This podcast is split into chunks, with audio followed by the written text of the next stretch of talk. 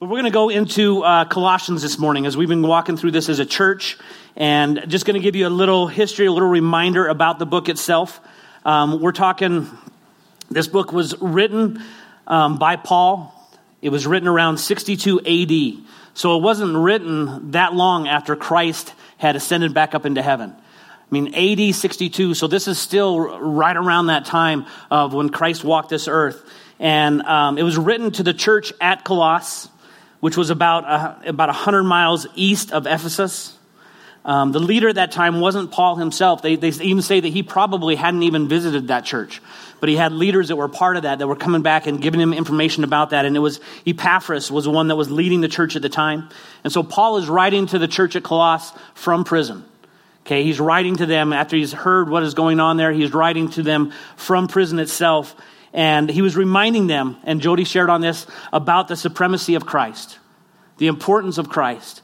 You know, the church had, had taken this huge shift and, and a huge change had happened of going from the law because now Christ had came and walked among the people. He had, he had been here. And so now it was being changed from the law into this hope that they had in Christ Jesus. And that hope we're going to talk about this morning.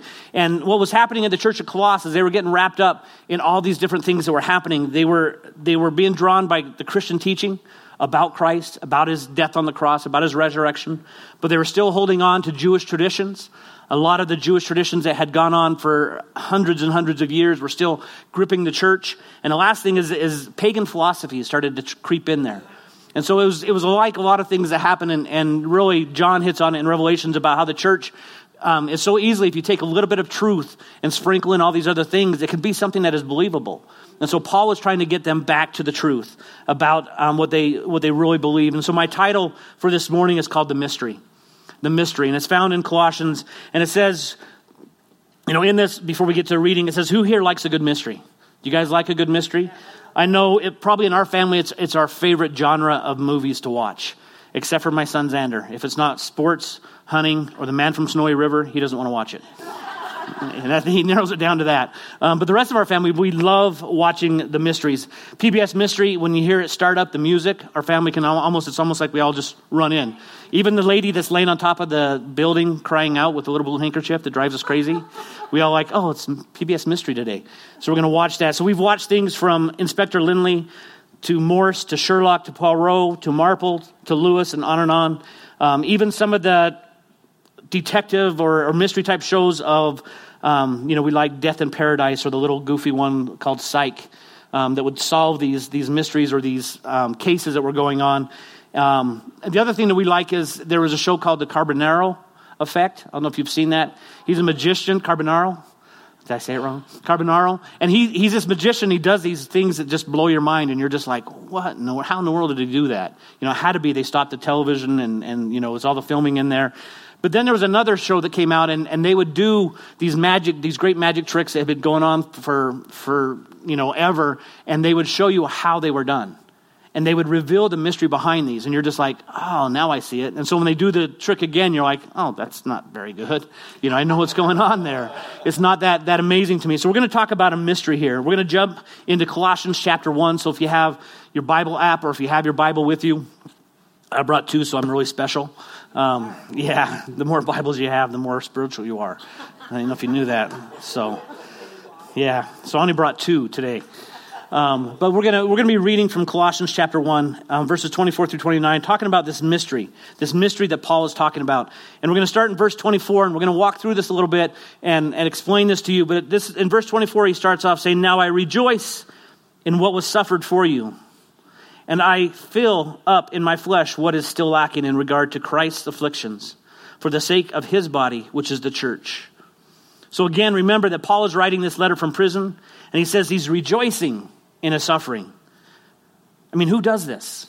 Who rejoices in their suffering? And why was he, why was he rejoicing? For the sake of the church. Not for his own sake, not for what he was getting out of this, but for the sake of the church.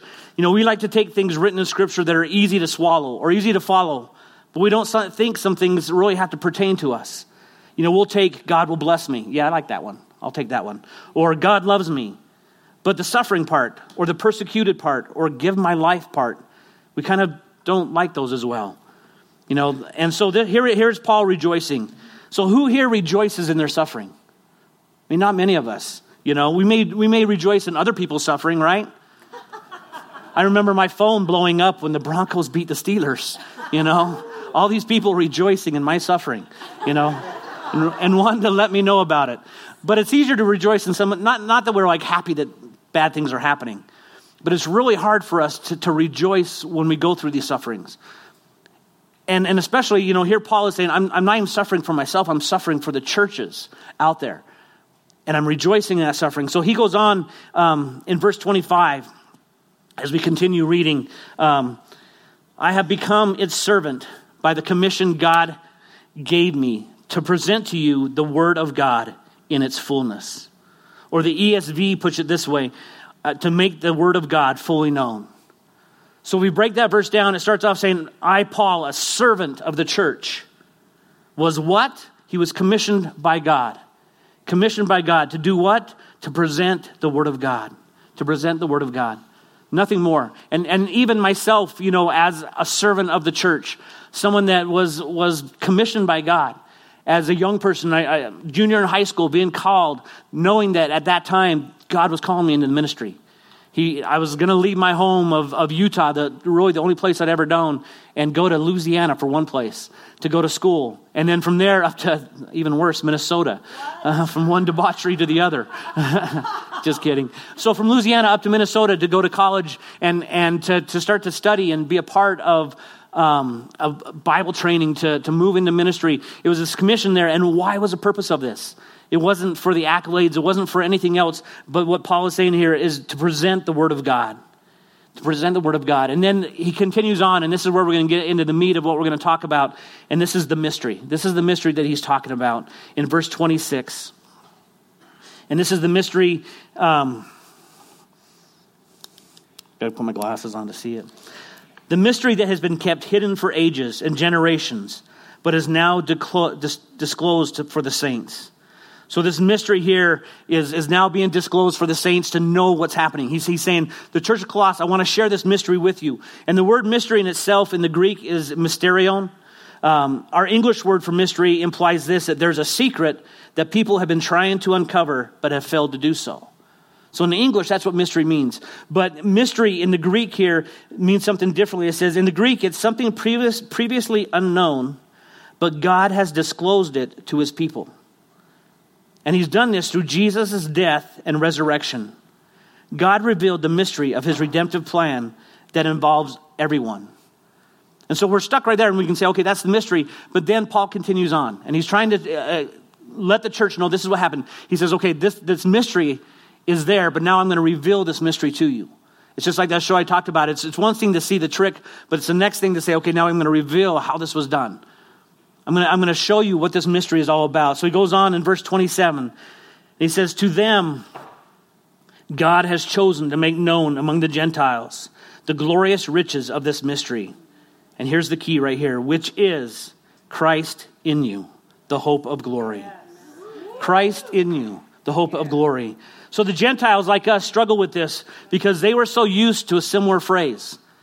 They weren't used to the Christ in you. They were used to more of a phrase that says Christ and us.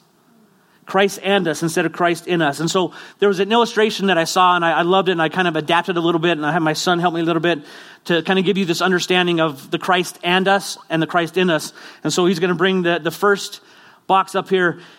And this is you, right? Um, this, this represents us and who we are. All right, so we have you that is right here. And what happens with us is we become controlled by our sin. So our next box is our sin. Okay, so we have our sin here. And because we're controlled by our sin, is that we think that we are only seen through our sin. Okay? So people only see us through our sin. Hopefully, you can still see me. I'm not hidden too much. People can only see us through our sin. This is us as we struggle to become a better person. And in that struggle, we usually struggle with certain sins in our life, and we work so hard to fix that area of our life. And so we're struggling in certain sins in our life, and so we strive to try to get rid of that sin. And we do everything possible to get rid of that sin, saying, if I can just get rid of that sin, I will be so much closer to God. And so we, we, we put forth the effort and we do so well for, for a couple weeks, a couple months. Then all of a sudden we fall back into our sin. Because we're identifying with our sin, we're identifying with that. And sometimes, you know, as we do this for a week, we have this idea, we get stuck in the mindset that holiness is the absence of sin. If I could just get rid of all the sin in my life, I would be so holy. And God would accept me so much more. So I'm going to work so hard and do all the right things to get rid of the sin in my life. But yet we're still seeing through our sin. We're still seen through our sin. And, and we identify through our sin or our past. And, and it's hard for us to let go of that, of the identification of we can only be seen through our sin. So we work so hard at battling our sin to become holy, and we cry out to God, and we keep failing until we hit rock bottom. You know, and I, I, use this illustration this week of, of how we try to work on uh, our, our outward appearance so everybody can kind of see how good we are. And I, I, shared this with the young people, the teenagers this week, and used an example that a couple of them will never forget. And I had two pieces of cake that were set up on a, on a platform, and they had to come up, and I had two kids, and they had to see who could eat the cake first. And so I had two of them were just like gung ho. And they were going to eat this cake and they couldn't use their hands. And I said, go. And they started digging in. And all of a sudden you heard the disgusting noises because it was all it was was very pretty decorated frosting on the outside, but on the inside it was raw spam. all right? And it was weird because the whole smell of the spam was covered by the frosting.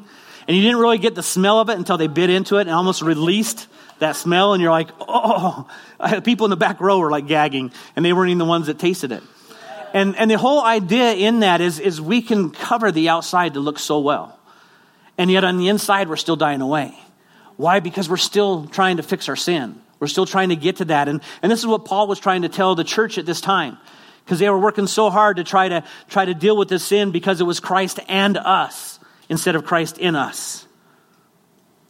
So this is the Christ and us mentality, which leads to exhaustion, feeling defeated, bitter, angry, frustrated, abandoned. There's guilt, but when you compare it to Christ in us mentality, which says this not that holiness is the absence of sin, but holiness is the presence of God. Holiness is not the absence of sin, but the presence of God. And each of us can achieve that the presence of God in our life. If we spend as much time fighting for the presence of God as we do fighting against our sin, we would have a lot less sin. The more you fight for Christ in you, the less of a grip sin will have on you. Not only will your life be changed, but the lives around you will also be affected. I mean, how powerful is that? When we get so self focused on us, who's the center of, of, of, this tub right here, and our sin is all around us and we're fighting for that, it's all about us because we're trying to get rid of that sin. But when things, things start to change and we take this tub of, of sin and we take ourselves out of that sin through Jesus Christ and put Jesus Christ in us, right?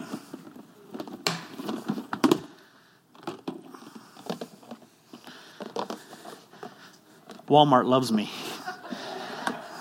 So now, now we are seeing how. We're seeing as, as, as Christ in us. Does not mean we'll, we'll never sin again.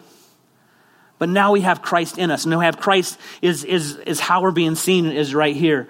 So we're not controlled or identified by our sin. I'm going to read in Romans, this is why I brought the extra Bible, because I like how it's put in the ESV. But Romans chapter 8, verses 5 through 8, it's, it, it's put this way For those who live according to the flesh set their minds on the things of the flesh, but those who live according to the Spirit set their minds on the things of the Spirit.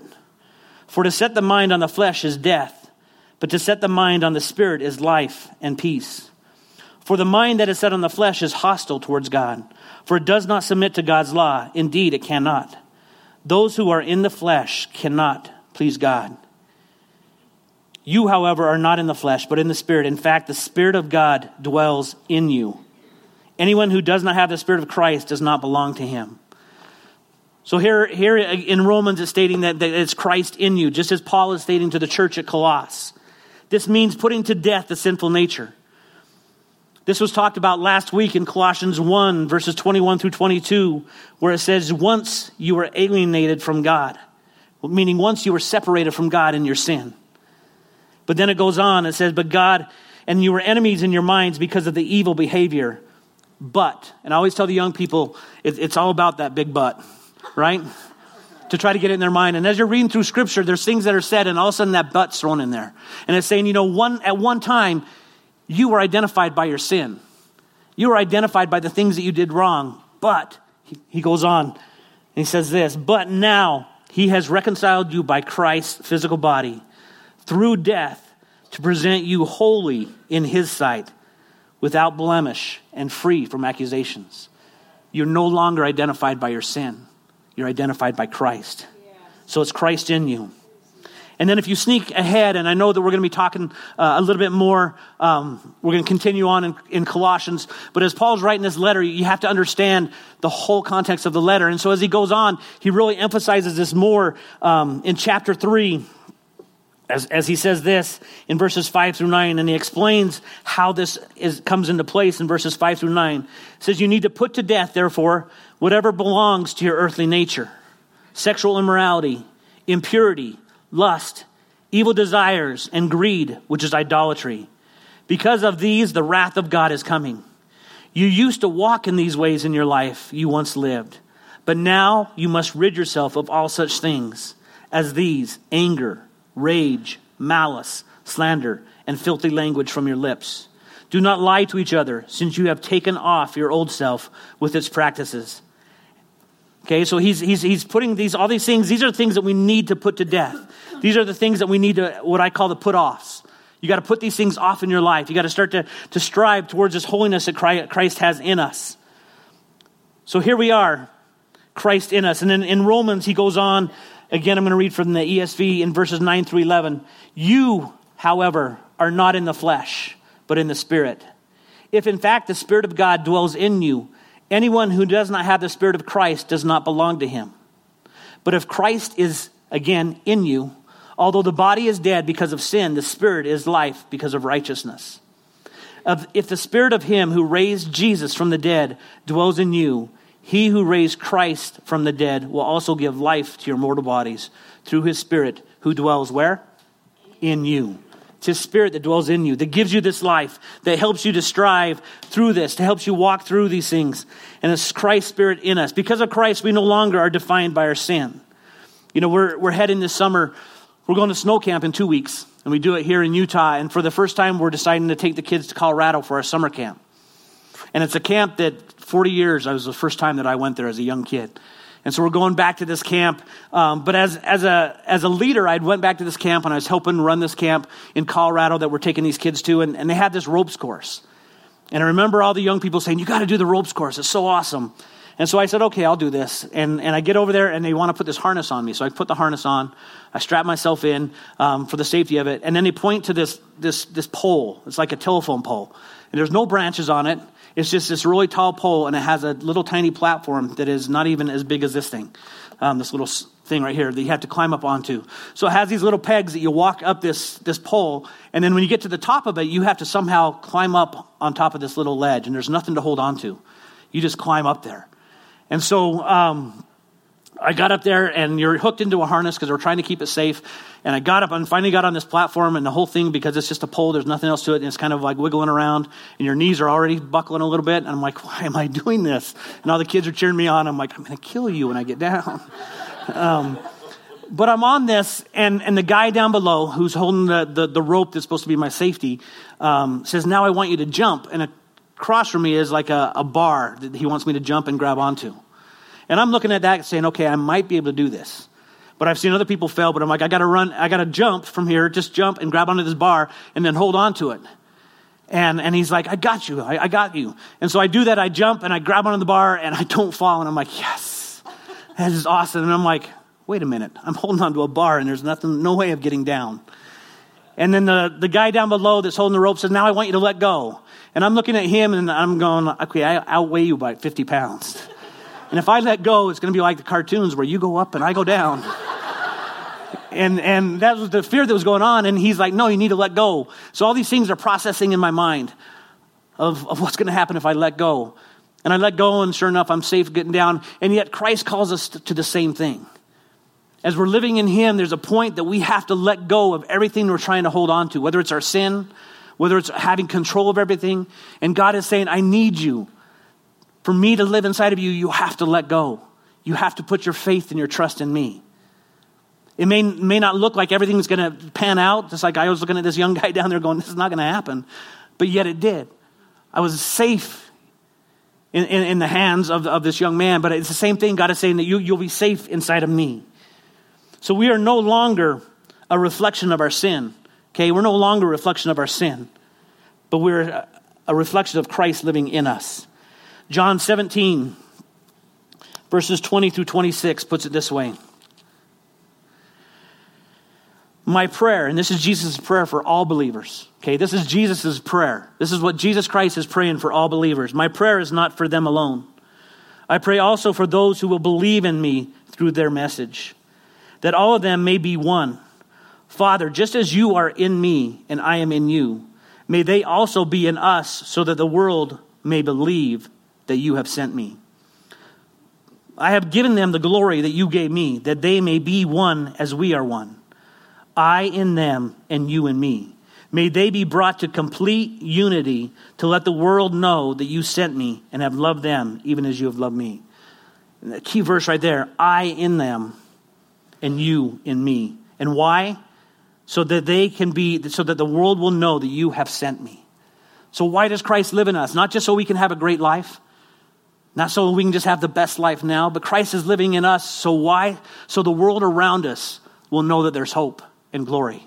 So, the world around us will know that, that I don't have to live or be identified by my sin, that I can be identified by Christ living in me, by Christ in me. John Piper said it this way He is most glorified in us when we are most satisfied in Him. Would people want the Jesus you portray on the inside of you? Would Jesus want the Jesus that you that portray on the inside of you?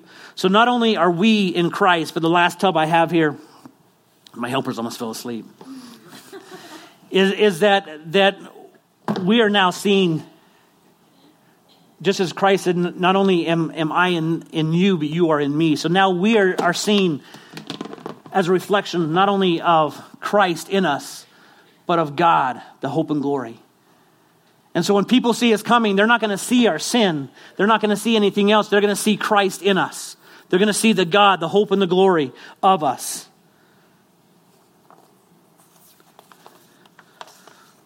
So, why is it important for Christ to be in us? and for us to be in Christ? Again, as it was stated in John, so the world will believe. And he even states this in Colossians verses 28 and 29 is we proclaim him, admonishing and teaching everyone with all wisdom so that we may be present, that we may present everyone perfect in Christ. To this end I labor, struggling with all his energy, which so powerfully works in me. So how do we do this? How do we how do we continue with God in us. Well, we're going to cheat a little bit and sneak ahead again to Colossians chapter 3 and read verses 11, the second part of verses 11, I say 11b through verse 17. This is how we did. Here, there is no Greek, or it goes on, it says, but Christ is all, and is what? In all. Therefore, as God's chosen people, holy and dearly beloved, clothe yourselves with compassion with kindness, humility, gentleness, and patience. Bear with each other and forgive whatever grievance you may have against one another. Forgive as the Lord forgave you. And over all these virtues, put on love, which binds them all together in perfect unity. Let the peace of Christ rule in your hearts, since as members of one body you were called to peace, and be thankful. Let the word of Christ dwell in you richly as you teach and admonish one another with all wisdom, and as you sing psalms, hymns, and spiritual songs with gratitude in your hearts to God. And whatever you do, whether word or deed, do it all in the name of the Lord Jesus, giving thanks to God the Father in Him. So here we are, and I want to ask yourself this morning why am I here? Am I here to be happy or am I here to glorify God? Am I here to glorify God? There's a preacher that uh, his son would travel with him as he would go to churches and speak. And there's one church he went into, and, and there was an older gentleman that had walked in. And as uh, his dad was preaching at the end of the, the sermon, this older gentleman raised his hand to come to Christ. And the young man went with his father and they prayed for this older gentleman. This older gentleman just began to cry and weep because for the first time he experienced Christ in him. And he experienced his freedom of knowing Christ. But then his weeping turned from a, a sadness of, or a, a happiness of his life being changed to kind of this sadness. And he started making this phrase, I've wasted it. I've wasted it. And the young man was like trying to figure out what was going on. And he, they, they gathered around and asked him what he was talking about. And the man was realizing that now he had so little time to share his newfound freedom because he had just found Christ in him. And so at a very young age, this man, this young man decided that he didn't want to ever, ever say those words. I've wasted it. I've wasted it. So I want to remind you of the mystery we talked about this morning in our prayer of what it does in your life. We choose which box we go out in the morning in or in the evening. We choose are we going to go out in our sin?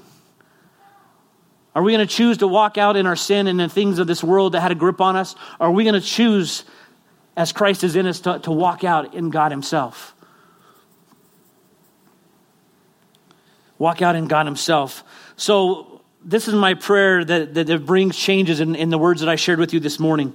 These three things. First of all, that it brings a head change. We now know what it means to have Christ in us, and that, and that truth impacts our lives. We now have a heart change to feel encouraged to pursue Christian maturity and how He wants to be seen through your life. Don't wait until you become like that old man crying out, I've wasted it. And then the last thing I call is the life change to act in a way that reflects that Christ is in us. And I took the word act itself and I said, okay, how should that, how should that be seen? It should be seen in our attitude, it should be seen in our character and in our testimony. And so, as I have the mission team come up, and we said that we are going to have them share, and they're going to sit in front of me real quick as, as we continue this on. We're going to show you a video. But the whole idea of the missions team is that they didn't go as great pastors or great orators or great speakers, but they went with Christ in them. They went to be a reflection of God in whatever they did, whether it was feeding in a village or, or, or just praying for people or working on the orphanage or whatever it is. It was Christ being seen in them. And yet, it doesn't have to be a mission trip for Christ to be seen in you. Christ is calling every one of us to a mission field. As just as we read, is why is Christ in us? So the world will know that Jesus Christ lives, that Jesus Christ can forgive their sins. And so we're going to watch just a quick little video, and then a few of these guys are going to share how God impacted them and how God used them in powerful ways on this mission trip. So watch this video.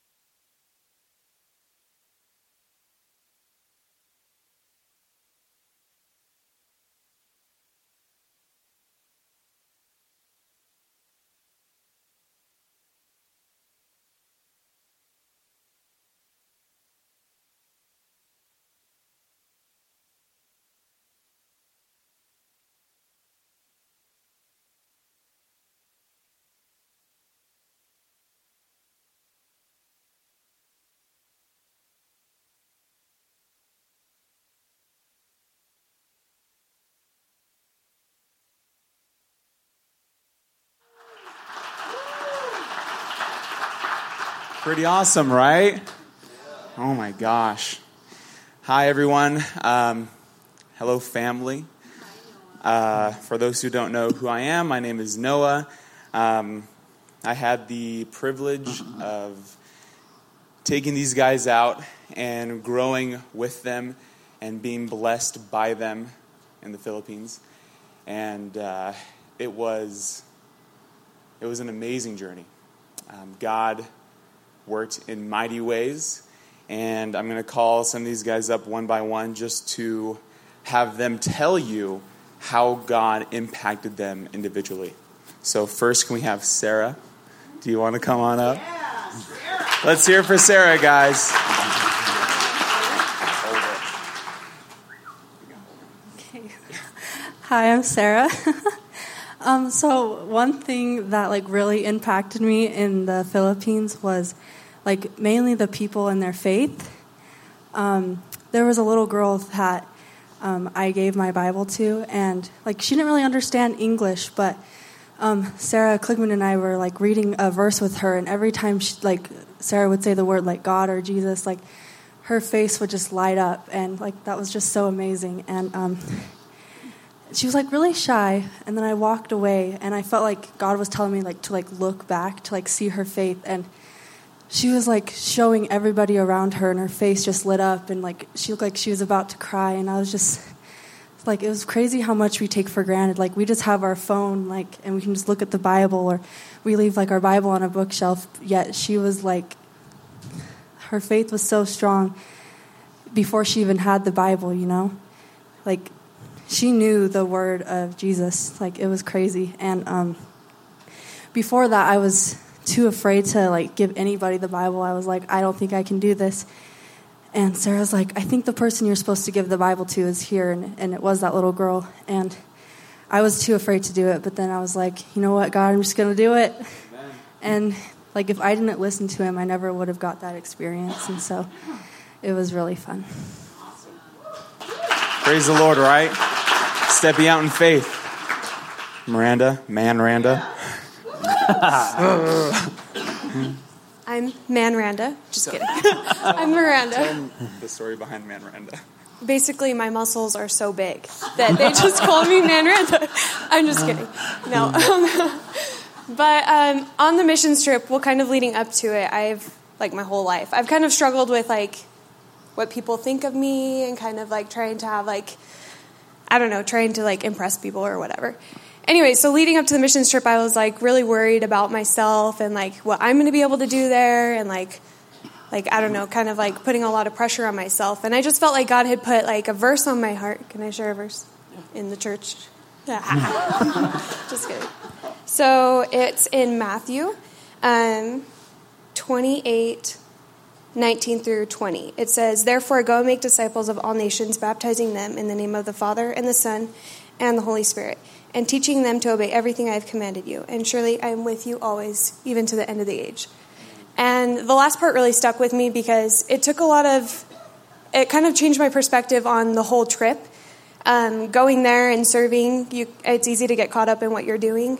Um, but it was like God was showing me, like, you're doing this for me. Like, it's not about you. It's not about the people, like us as people going and doing it, but like doing it to glorify Him and bring glory to Him. So that's one thing he spoke to me. I mean, the trip was amazing, and the people there were really cool. But yeah. Amen. So. That's awesome. Thank you. That's an awesome reminder as to why we do the things that we do for the kingdom, and that's for Jesus. Amen. Amen. Rebecca. Rebecca. So I really don't like going on stage, but yeah. But stepping out in faith. Okay. Um, so kind of what Miranda was saying, like God was telling me, um, this trip is not about you. Um, it's about the people around you and um, and what God's going to do in your life. And I was just like, what is He going to do with me here? And so um, I don't remember what night it was, but we were having the healing crusade. But the night before, I showed a couple people my song that I wrote. Um, and they're like, you should share it at the healing crusade. And I was like, no, I'm not going to share my, you know, I'm not going to do that. I can't even sing in front of two people.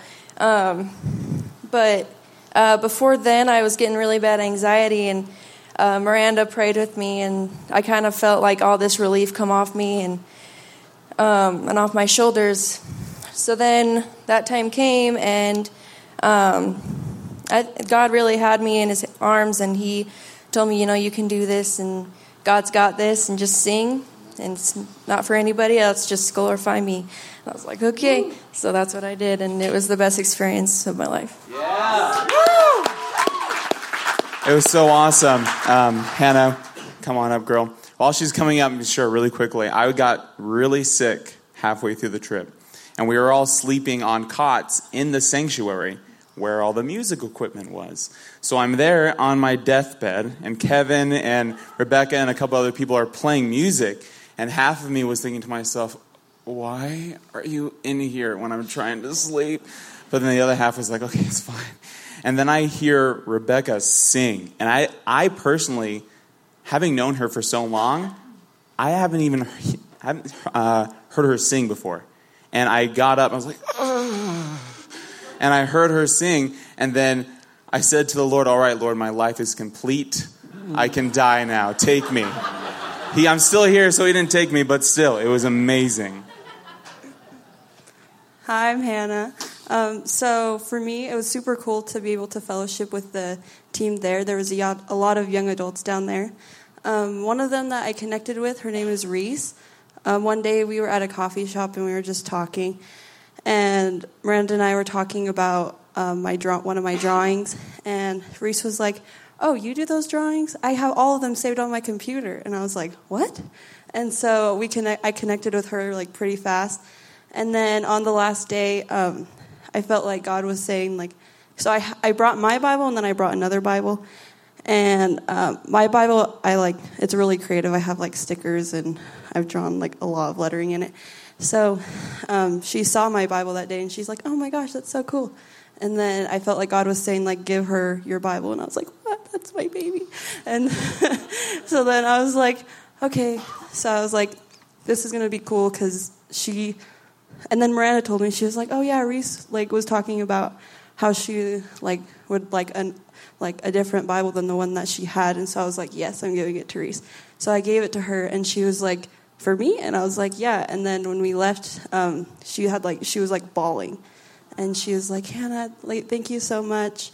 And now she still sends me pictures and videos, and she's always like, thank you again. And so now she draws in it, and it's really cool. Awesome. Awesome. All right, you two, come on up.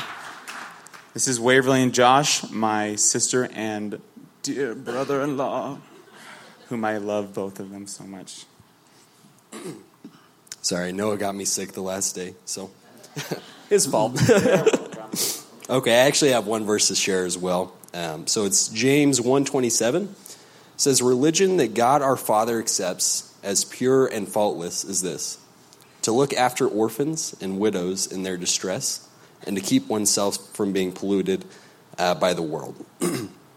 so I felt like that was just kind of a verse um, that stuck with me throughout the whole trip. Uh, in the Philippines, kind of one of the main religions out there is Catholicism, and we saw huge cathedrals and like really nice churches in these poverty-stricken neighborhoods, and um, a lot of them are really known for just kind of abusing the communities there, um, taking a lot of their money and tricking them into um, really just giving them funds for who knows what. Um, and it's funny when we uh, went to Morong, one of the church plants out there.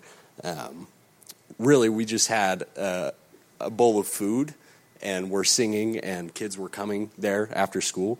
And before we knew it, we had like 50 kids there. And this is a church plant that had like 10 people in it, but there was like 60 kids that we were feeding. And it was crazy because the community just saw this this place as uh, a refuge for the orphans.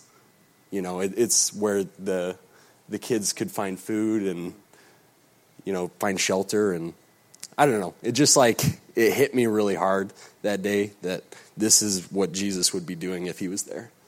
You know what I mean? so it was just impactful and it, it changed me. Like, because coming back here, obviously we have a lot of um, religion in Utah. Um, but what does God approve? What does God want in our religion? It's just taking care of the orphans, taking care of the widows. You know, it's it's Jesus' heart. So that's what impacted me. Amen. Woo! That's awesome. You want to share? Okay. Oh, ah, Brianna, come on up, girl.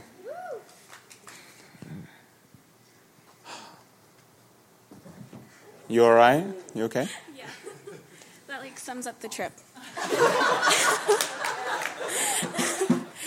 um, so going out there, I really didn't know what to expect. Um, but I learned a lot of lessons and I really grew in my faith while I was out there. And I want to share just like two of the things I learned.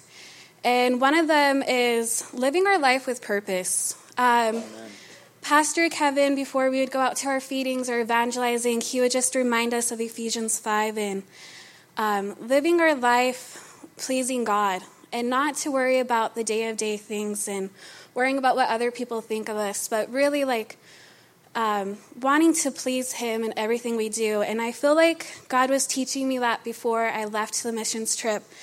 Um, when I was preparing for the missions trip, I felt in my heart that I needed to do this. Um, but I made up all these excuses on why I couldn't go. Like, I'm a single mother. Who would watch my daughter? How would I afford it? And one of the big excuses I made was, you know, I don't know the Bible through and through, so how would I even be able to evangelize these people and make a difference? But, you know, the Lord just kept putting in my heart that He just wants us willing. And you saw that throughout the whole church in the Philippines is they were just living their life with purpose, knowing the end goal, and just was willing to accept anything that the Lord was prompting them to do. Um, and another huge thing I learned was community and staying in community with our fellow believers. Like, it's important to pray every day and read our scriptures, but it's also really important to be with our brothers and sisters in Christ and lifting each other up every single day. You know, seeing their passion and wanting them, like, they're wanting to go to church every single day and spending their weekends there and living at church. Like, if I could bring a couple things back, it would be, you know, my mission hasn't ended just because we left the Philippines, but Amen. we live in a mission field here in Utah. Whether it's with our families, with our coworkers, or just anyone we meet in the body of Christ here, you know, God just wants us to be willing, and He'll do the rest. Amen. Awesome. She stole mine. That's okay. Uh, Chris, come on up, girl. Anywhere, anywhere you want. You know. You know. While she comes up, that living your life with purpose is something that you know Chase talked about, and we're going to talk about a little bit more at the end. I'll talk about it a little bit, but um, we are in a mission field here, right? And everywhere we go, we're called to be the light of Christ. And it's Him doing it, not us. I bring my second half, my other half. Um, we, could have wrapped with Brianna, right? She wrapped it up really well there. Um, what I was coming back with and was two things as well, and, and first was community. And the, just know that what Kevin and Shenna are doing over there is amazing what they're doing is real, it's impacting lives daily. Uh, kids are coming off the street and just walking into this little area if they need something to eat. They know that they can be fed there. And um, every person in Kevin's church body, that little church body there locally that he's serving out of, they all know their place. They all know their purpose in the church.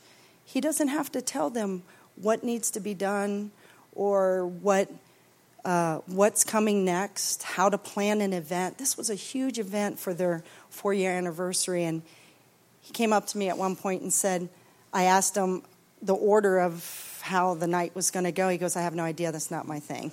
and um, he goes, I don't even know what, you know, everybody has their, their part, and uh, it'll all just play out like it does. So um, the hearts of the people that are in his little church are amazing. They, they, gave us every bit of their heart and they served us so well. Um, I'm thankful for them. But really, I, the, the other thing that I want to leave you with real quickly is look at this group. They're all very young. We sent a very young group of loving young adults over there, and then there was Randy and I. and uh, who got sick first? Me. So thank you for your prayers. But um, what I really want to say to you all, and to extend the word community, is that you're our community. Amen. This is our church body. And I, what I heard this group of young people talk about a lot while we were there was wanting to bring back some things that they saw uh, in that community. How, how people came and they were part of their church body and they were eager to be involved in each other's lives. And, you know, let's bring this home, let's do this here. And I would just urge all of you if there's someone on this stage that you know, there's a young person on this stage that you know and you care about and you love, and you want to know a little better, reach out to them. This, this was 10 days, but it'll stay with them. This is going to go deep, and there's some deep stirrings in these young people's hearts. So love them, be their community, reach out to them, and um, encourage them.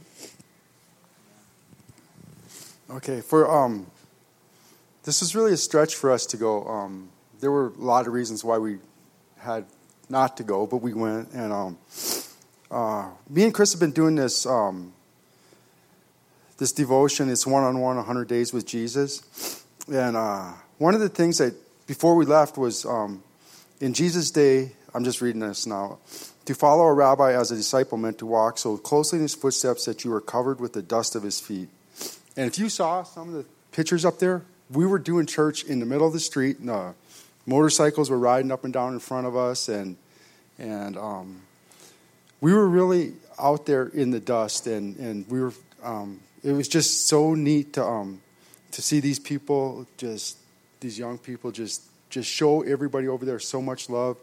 Uh, uh, when we were working on the building and stuff like that. Everybody was out there doing stuff, even cutting grass, which is like with I don't even know what we were using, but um, couple, yeah, a couple of things that really really impacted me were was Aubriana with the babies was just like she just had an attraction to them, and people knew that she would take their babies and hold them, and and the halls with their just their service mentality, and and Hannah when she when she gave um, Reese that um, that Bible, me and Chris were standing there watching, and it was I started crying. It was like this is crazy, what, what how how this is impacting this girl that that just stays there and works every day, and how much she serves us, and um, and then when Rebecca, I was watching because I was kind of standing at the gate when at the crusade, and I saw Rebecca kind of go over the, um, on the side of the stage with Pastor June and just start working on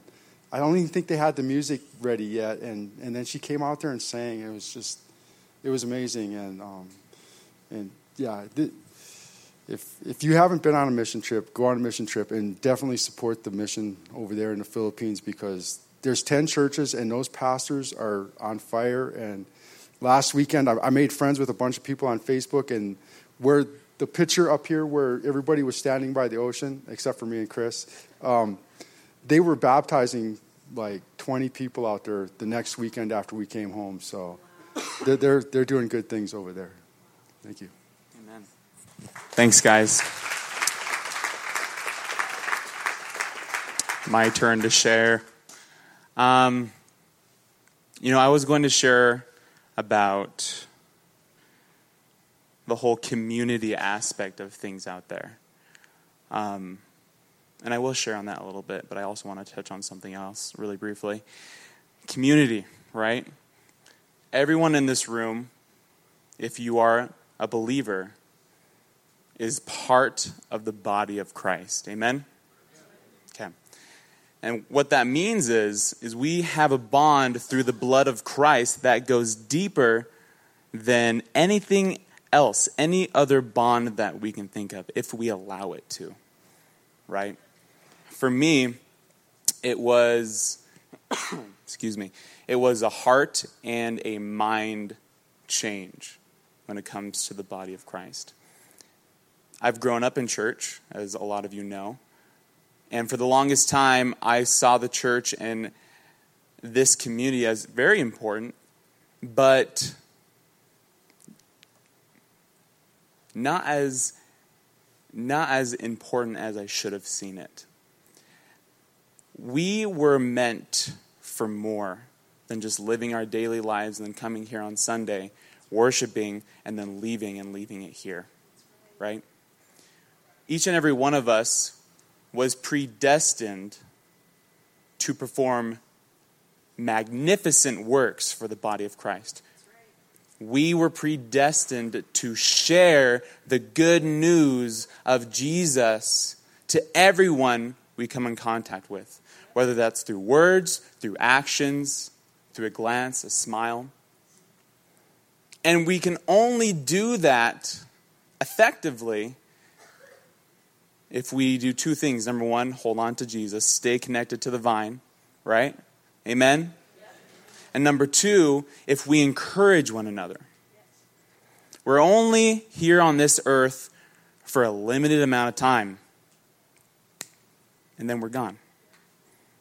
And the way we live an effective life is by encouraging one another, by banding together, by loving on one another, so we can love on the people who don't know God. Right? Amen? And I just see you guys in a whole different way. Because going out there to the Philippines, different culture, you know, they have different ways of doing things, obviously. But people lived at the church. People went to school, the young people went to school and came right back to the church, spent all day there. People went to work and they came right back. I'm not saying that that's what we have to do here on the daily basis, but what I am saying is we should view each other with such a love and compassion that we do anything for each other. That way we can be there for one another when we have to go spread the love of Jesus to those who don't know. Because there's so many. And you don't have to go to the Philippines to spread the love of Jesus. You can go to the grocery store, you can go to the gym, you can go to work, you can go to places here because people are starving for Jesus, even if they don't know it. So, I guess what I want to encourage you guys with is invest that time here Invest that time in people's lives. Love on one another. Give of yourselves because you're encouraging each other and you're enabling everybody here to go spread that love of Jesus. And that's what it's all about. Amen? All right. Chase. Thanks, Noah.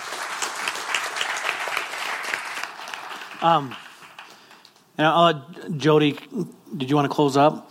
But one of the, one of the things I want to share with you guys, and, and the reason we have the team stay up here is, uh, you know, kind of coming back to my sermon again. You know, it was it was more than anything. It was it was being a reflection of Christ in them, and that's what God is calling each one of us to do, whether it's at our workplace, at the gym, um, when we go shopping, um, in our neighborhoods, with our family, whatever it is, is letting Christ show through us. And so, a couple of the challenges, and I'll let Jody, Jody clear, you know, close up with you guys. But if you've never accepted the Christ in you, and, and you're so wrapped up in your sin or you so identify with your sin, you know, this morning's an opportunity for you to become free and have Christ live inside of you.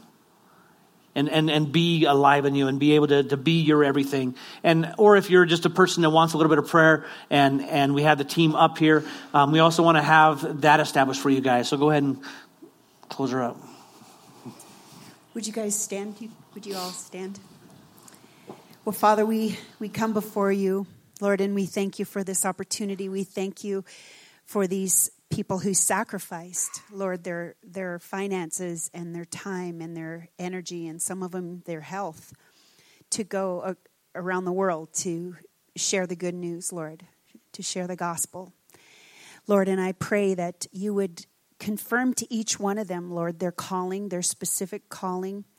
Um, who they are in the body of Christ, Lord, and for each and every one of us, Lord. I, I ask for those who are sitting on the fence, Lord, that they would jump in head first and be a part of what you want to do um, in in this church and in this community and in this state, Lord. And I just uh, I thank you that you, like Noah said, you you prepared good works in advance for us to do, even before the foundations of the earth.